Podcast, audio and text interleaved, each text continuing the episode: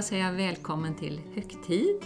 Nu är det den tredje söndagen i fastan och temat är kampen mot ondskan.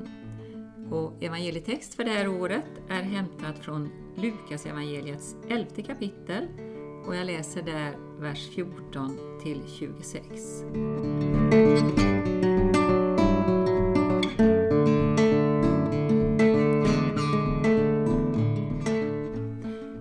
Gång drev Jesus ut en demon som var stum. När demonen for ut började den stumme tala och folket häpnade.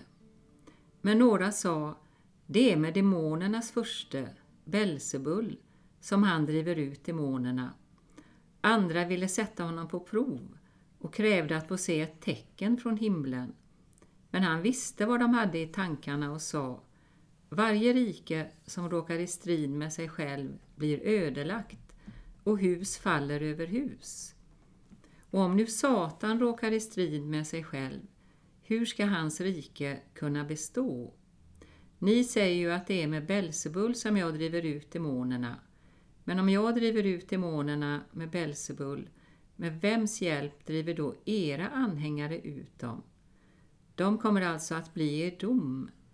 Men om det är med Guds finger jag driver ut demonerna, då har Guds rike nått er. När en stark man vaktar sin gård med vapen i hand får hans ägodelar vara i fred.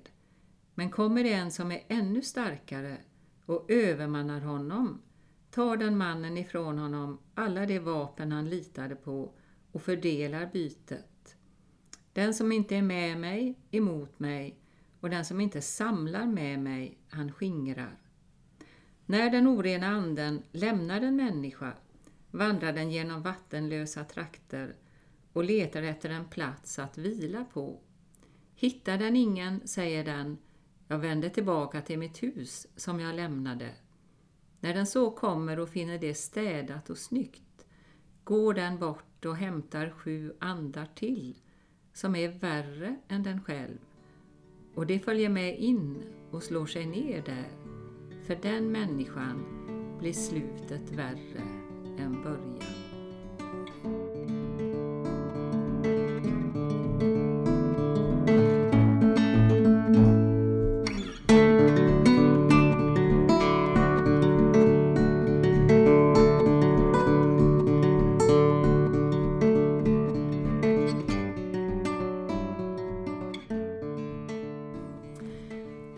Ja, så långt texten för den tredje söndagen i fastan. Och den är ju inte så alldeles lättolkad. Och man kan ju säga att det är rätt så tunga teman som inleder fastan. Prövningens stund, kämpande tron och nu kampen mot ondskan. Men när jag själv tycker att huvudtexten inte är så lätt att komma in i, då brukar jag kolla lite på texterna runt omkring. Och då fick jag hjälp tyckte jag faktiskt av det som är brevtexten eller episteltexten för den tredje söndagen i fastan i år. Den är från Efesiebrevet och den slutar med de här orden. En gång var ni mörker, men i Herren har ni nu blivit ljus. Lev som ljusets barn. Ljuset bär frukt överallt där det finns godhet, rättfärdighet och sanning. Och då tycker jag man kan se en parallell där till evangelietexten. En gång var ni mörker. Det kanske man kan koppla till när man liksom var under onda makters inflytande. Och så kom hjälpen, ljuset kom. Och då är liksom uppmaningen, låt det här ljuset vara kvar. Släpp inte in mörkret igen. Och där tycker jag att man kan se en koppling då till huvudtexten. När det gäller mörker så drabbas vi ju alla på olika sätt av mörker. Ibland väldigt personligt nära och ibland det vi tar in i omgivningen, nära och när det gäller hela världen. Och där kan vi ju inte så ofta välja. Kan inte säga nej tack, jag vill inte ha det här mörkret. Men jag tycker att det är en intressant formulering det där att vara ljus eller vara mörker. Där kanske det finns ett val. Det vill säga att undvika så långt det går att liera sig med mörkret så att man blir mörker. Eh, och då kan man behöva det som jag tycker den här brevtexten tar fram. Alltså att när man drabbas av mörker, då behöver man verkligen det där med godheten som en motpol. Och det kan vara en väldigt enkel godhet. Jag kom faktiskt att tänka på en av mina egna dikter ur en samling som heter Svarta fåglar. Eh, den heter just Godheten och den lyder så här. Idag törstar jag efter godheten och undrar vem hon är. Kanske ett grovt yxat köksbord, en mor, omfångsrik och stilla, bjuder nybakat bröd och höstens dahlior.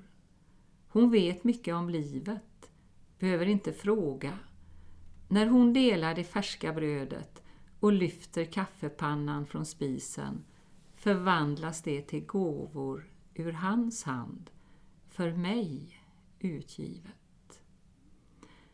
Ibland räcker det med den där vardagsgodheten som en motvikt. Och ibland behöver man kanske ta till vad de stora hjältarna har uträttat. Det vill säga de som har uthärdat otroligt kompakt mörker utan att själva bli mörker. Mm. Och då har jag en sån där ledstjärna, jag har kanske flera, men en som jag ofta tänker på. Hon hette Etty Hillesum, var en holländsk gudinna som dog i Auschwitz, 43 år gammal. Eh, och genom hennes efterlämnade dagböcker kan man få del av hennes livshistoria. Eh, och jag har samlat på mig en del av hennes visdom. Och några ord som jag ofta återvänder till är de här. Och de är ju skrivna då verkligen inifrån helvetet. Och då säger hon så här. En sak förstår jag. Att du inte kan hjälpa oss nu, Gud.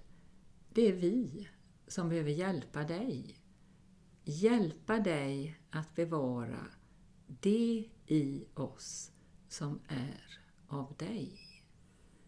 Och Det tycker jag är ett sånt otroligt starkt uttryck för att liksom inte välja att bli mörker.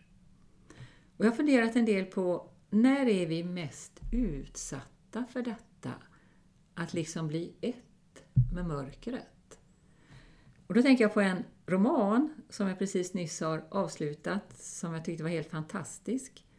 Den heter Översten och det är Ola Larsmo som har skrivit den, kom ut i höstas. Och den har en verklighetsbakgrund. Huvudpersonen heter Knut Oskar Brundin, föddes i Stockholm 1832. Och han emigrerar så småningom till Amerika och där tar han sig namnet Brody. Och han har viss militär erfarenhet och därför hamnar han i inbördeskriget, strider på nordsidan då emot slaveriet och eh, blir så småningom överste. Han såras ett par gånger svårt då i kriget och vid ett av de tillfällena så kommer hans nyblivna fru för att hjälpa till att vårda honom. Och han ligger där då väldigt svårt skadad i något provisoriskt fältsjukhus. Och så är han så förtvivlad då för att hon liksom ska se honom i det här ytterst hjälplösa tillståndet. Och då säger hon, det är inte blod och smuts som förstör oss så mycket. Det är sveken. Och jag tycker att hon har så fruktansvärt rätt. Därför att jag tror eh, att det som är det mest utsatta läget att verkligen bli ett med mörkret, det är när man är grovt sviken av den eller det som man trodde på och nästan var beredd att ge sitt liv för. Då behövs det verkligen mycket av godhet och tröst för att liksom orka välja att istället sträva efter rättfärdighet och sanning som det här ordet uttryckte. Och Jag tänker också att när vi är väldigt ensamma, när liksom mörkret slår till, det är ett annat sånt där utsatt läge. Men att inte då eh, göra mig skyldig till det där som många predikanter gör när de inte begriper texten. De lämnar den och kommer inte tillbaka. Så ska jag gå tillbaka ändå till det som var huvudtexten. Alltså detta med demoner. Hur ska man egentligen tolka det? Eh, och djävulen som här får det märkliga namnet Belsebul. Hur ska man förstå djävulen och hans anhang? Alltså i en modern tid, hur ska vi på något sätt kunna översätta det? Jag tänker att man inte fullt ut måste förstå, varken för sig själv eller förklara för någon annan. Men det som nog är viktigt att se när det gäller Bibelns ord om personifierad ondska, det är att det kan bli väldigt konkret. Precis som i den gammaltestamentliga texten för söndagen, när David, den lille tonårskillen, strider mot jätten Goliat. Så kan det verkligen kännas. Så personligt kan det bli. Och det är kanske den viktiga frågan, eh, hur man kan våga stå i gapet för det när man inte har något val. Och då är det väl väldigt viktigt att veta, men vad är tillräckligt värt att strida för? För att liksom stå här. Eh, och vad har jag för grund att stå på? Och jag är väl inte för ensam. Och framför allt, om det finns frågor och man kan känna sig förvirrad när det gäller Bibelns sätt att tala om en personifierad ondska under namnet djävulen då och demonerna. Eh, men det som är så solklart i Bibeln, det är ju det personifierade ljuset. Alltså Jesu ord om sig själv. Jag är världens ljus. Och då kanske man kan, eh, om man letar efter ord, gärna låna det som är saltarsalven för den här söndagen.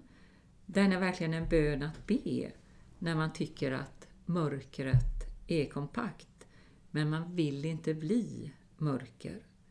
Till exempel står det så här i den salmen, bönen. Vänd dig till mig, Herre, var barmhärtig. Jag är ensam och betryckt. Lindra mitt hjärtas plåga. Tänk på mitt lidande och förlåt mig alla mina synder. Se på mina fiender, så många de är.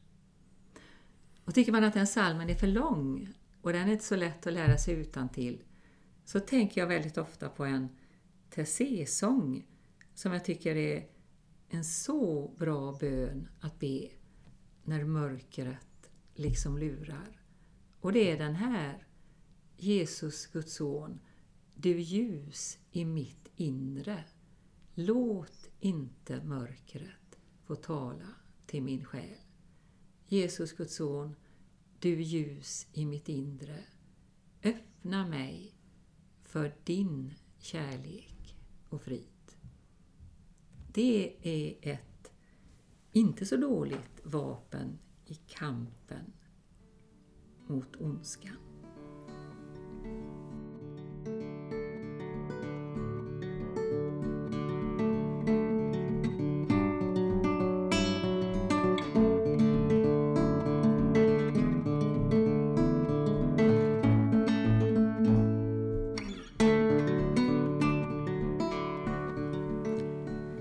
Ja, tänker ni om allt detta? Jättestark text också som du lägger upp det. Och jag, mm. Vad var det hon sa? Jag fastnade och såg. Vad hon... Per Etti. Nej, hon eh, judinnan som Judinnan, precis. Vad var det hon sa? Kan du inte upprepa vad jo, hon sa? Jo, precis. Hon säger så här. Eh, vi förstår att du inte kan hjälpa oss nu, Gud. Det är vi som måste hjälpa dig. Hjälpa dig att bevara det i oss som är av dig. Skrivet från Auschwitz, så mm. ja. Mm. Det är väldigt starkt. Ja, ja verkligen. Att sitta och just i sammanhanget där. Men varför tror du att det är så svårt att välja? Alltså, man, kan, man förstår detta och att välja att vara ljuset. liksom, det blir på något sätt något val Mm. också lite grann. Och varför tror du att det är så svårt att välja det ljuset? Jag, jag tänker lite grann på våra sociala medier, vi, vi som jobbar med kommunikation. Mm. Vi ser mycket, ja, typ faktiskt ren skit. Mm. Eh, krasst uttryckt liksom. Och, varför tror du liksom att det blir så lätt att haka på att inte välja ljuset? Eller varför är det så svårt att välja ljuset? Och jag tror att rädsla är en, en ganska stor ingrediens. Alltså man, Eh, man orkar inte, man har inga vapen, man måste skjuta det ifrån sig.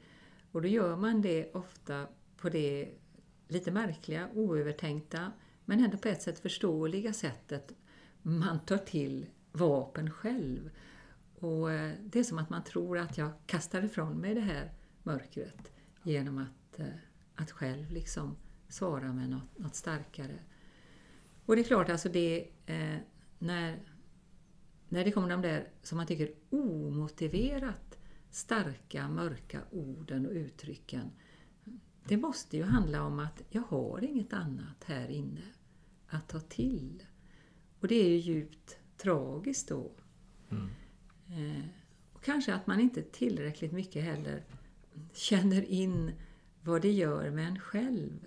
För skulle man göra det då tycker jag att man skulle hinna tänka att oj, detta måste brytas. Mm. Men man, när, man, när man hör dig prata och läsa så, så känns det nästan så att man, i alla fall i texten, kan tolka det som att antingen är det ondska eller så är det ljuset. Det är antingen mörker eller så är det ljus. Mm. Eh, men om jag kan se på mitt egna liv så kan det ju vara lite... Det är alltid en blandning av något, på något sätt. Liksom. Och jag, om jag rannsakar mig själv så gör jag ju inte bara goda, ljusa handlingar heller. Nej, nej, det är verkligen så att, att det finns många gråzoner. Eh, men det är kanske fråga om en riktning.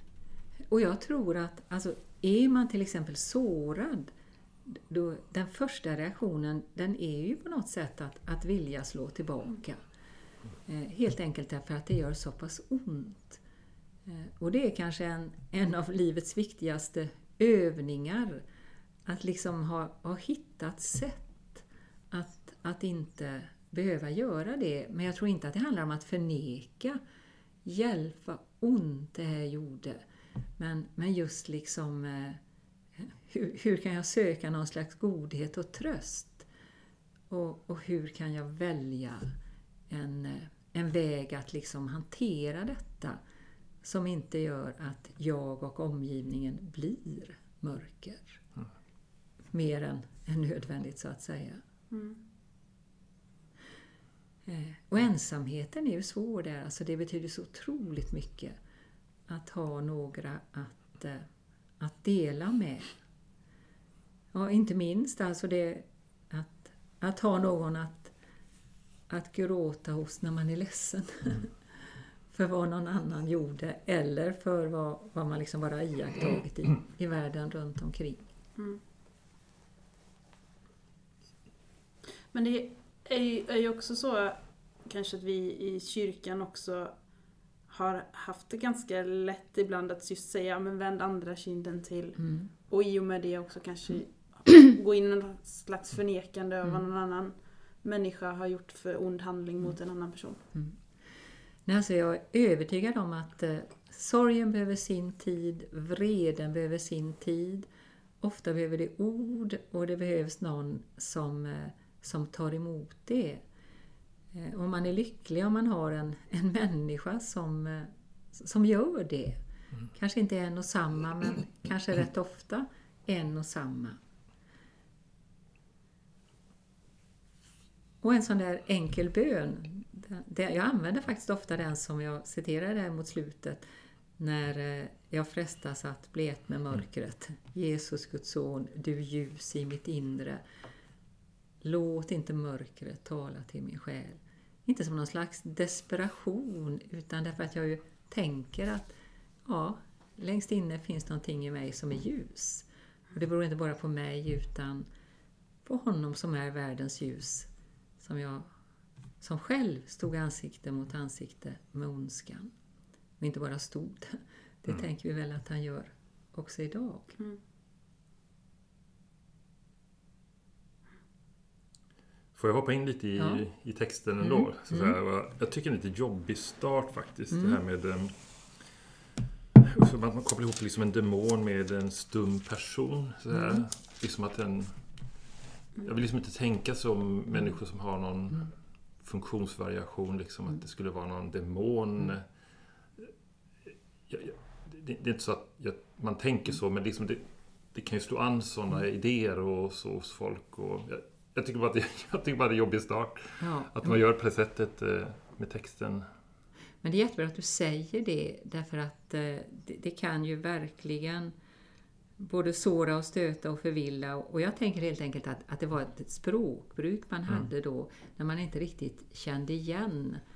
Eh, till exempel om någon led av, av epilepsi Nej. och, och föll ihop i kramper så var det ett sätt att, att beskriva det. Så eh, eh, vi, vi tänker inte så idag, Nej, vi, vi vet vet. mer. Men- Men det är jättebra att du säger det därför att det kan ju verkligen göra att man inte eh, orkar läsa resten av texten. Ja, men eller hur? Man, fast, man kan fasta till där lite grann. Mm. Ja,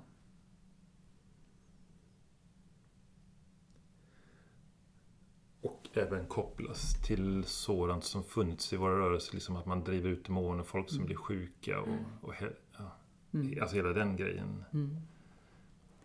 Den, man ser inte så mycket av sånt idag. Liksom. Det är liksom typ... Det kanske inte har med den texten att göra, men det är, det är lätt Jo. att ha- halka in på det området. Liksom, att, man, ja. att människor som driver ut...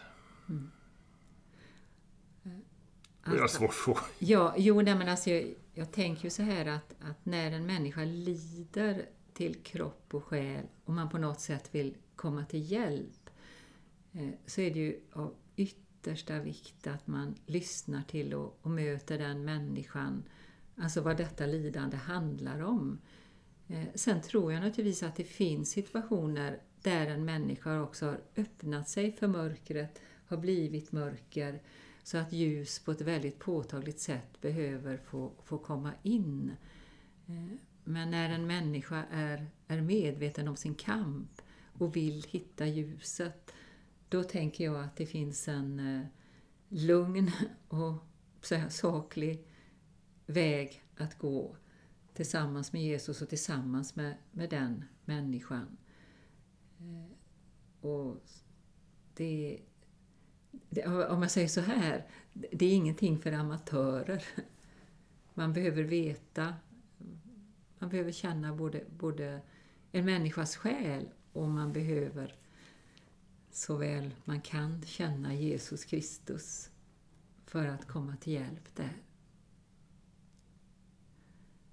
Och även i, i alltså en modern tid så använder man ju ibland uttrycket alltså, demonerna kom ifatt mig och så vidare. Och, och det man talar om kan vara liksom en, en svår ångest och så vidare. Så att eh, det är ju inget helt främmande språkbruk heller idag.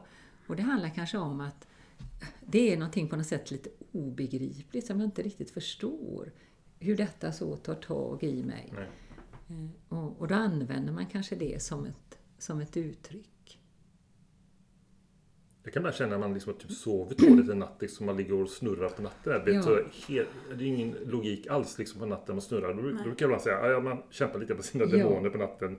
Precis. Som är, det skapar bara oreda. Och, Ja, Mm. Så det, typ där, så, då kan jag prata om demoner ja, lite slarvigt vid frukosten hemma. precis. Och jag tänker ofta på ett uttryck Jesus använder eh, när han är på väg till korset och har det här samtalet med sina lärjungar i den övre salen. Eh, då säger han, nu kommer denna världens första. Det är en omskrivning då igen av, av djävulen. Och så lägger han till, i mig finns inget som hör honom till. Eh, och så kanske vi inte tycker att vi kan säga om oss själva, för det finns verkligen eh, mörka punkter både här och där. Men jag tycker det är en oändlig tröst att, att Jesus säger det. Därför att det på något sätt visar var den öppna famnen finns, vart jag kan fly. med mina demoner oavsett vad det egentligen handlar om. I mig finns inget som hör honom till. Eh, och kanske kan det någonstans vara någon slags bakvänd tröst att eh, likväl hamnade Jesus sen där han hamnade, det vill säga verkligen i ondskans grepp. Mm. Eh, så man kan tydligen hamna i det greppet Eh, och ändå på något sätt vara helt inriktad på att detta är ingenting som jag vill tillhöra. Men då kan man väl också tänka att eh, han som var i det greppet och hittade vägen ut kanske också finns som en ledsagare för mig idag.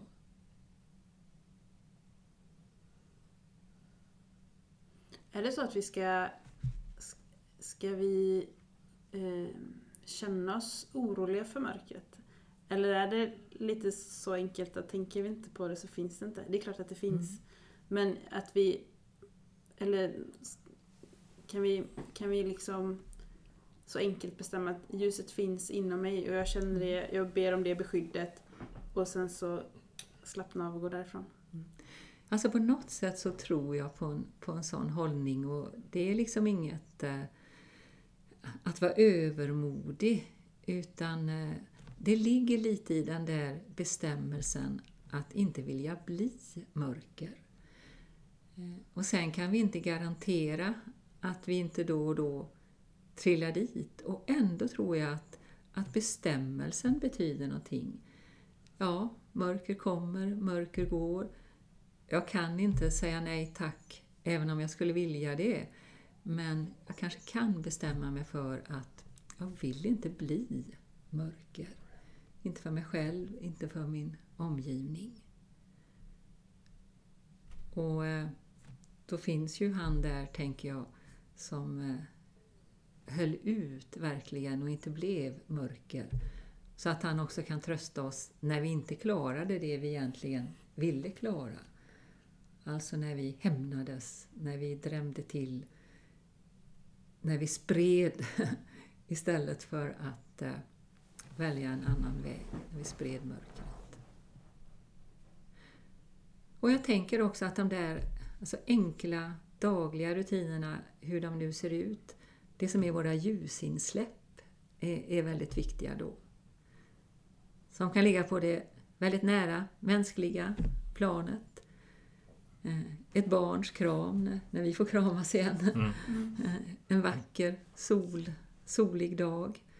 Till det som ligger på det djupa planet, ord ur, ur Bibeln, eh, ord av Etty och andra som vi kan bära med oss, den där holländska judinnan och så vidare.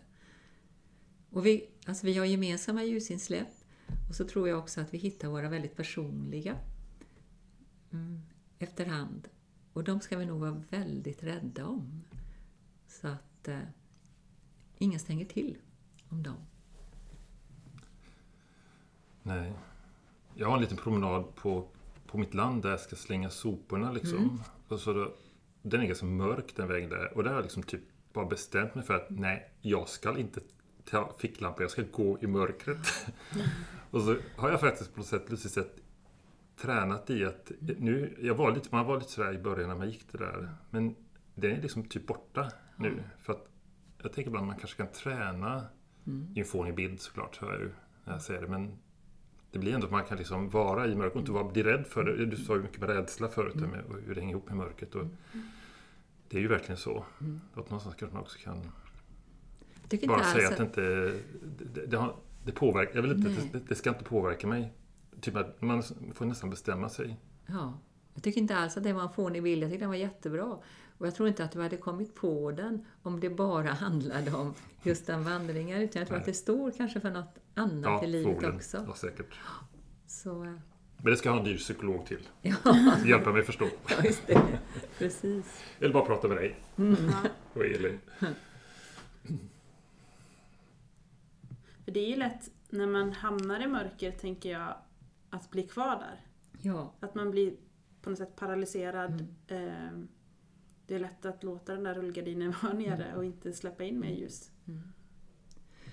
Och jag har funderat mycket över detta också att eh, det finns människor som Etty och de finns ju liksom också i vår vardag på ett lite enklare plan människor som vi tycker är drabbade på många sätt men som inte blir ett med mörkret. Och så finns det andra eh, som drabbas eh, som, som mycket mer lierar sig med mörkret. Eh, och jag har funderat mycket på vad, vad är det som, som gör det ena och det andra. Och ibland kanske man också där behöver ta Jesus som föredöme och ställa frågan som han ställde en gång till en som länge varit i mörker. Vill du bli frisk? Eh, och man behöver inte säga dem, den frågan hårt, utan jag tror att eh, den kan komma kärleksfullt. Alltså att man ibland kan behöva lite försiktigt öppna ögonen på en medmänniska eh, för att han hon ska se att eh, det finns ändå ljuspunkter. Och det finns kanske någon, ja, även hur jag känner mig, kan faktiskt i någon mån vara ett ljus för.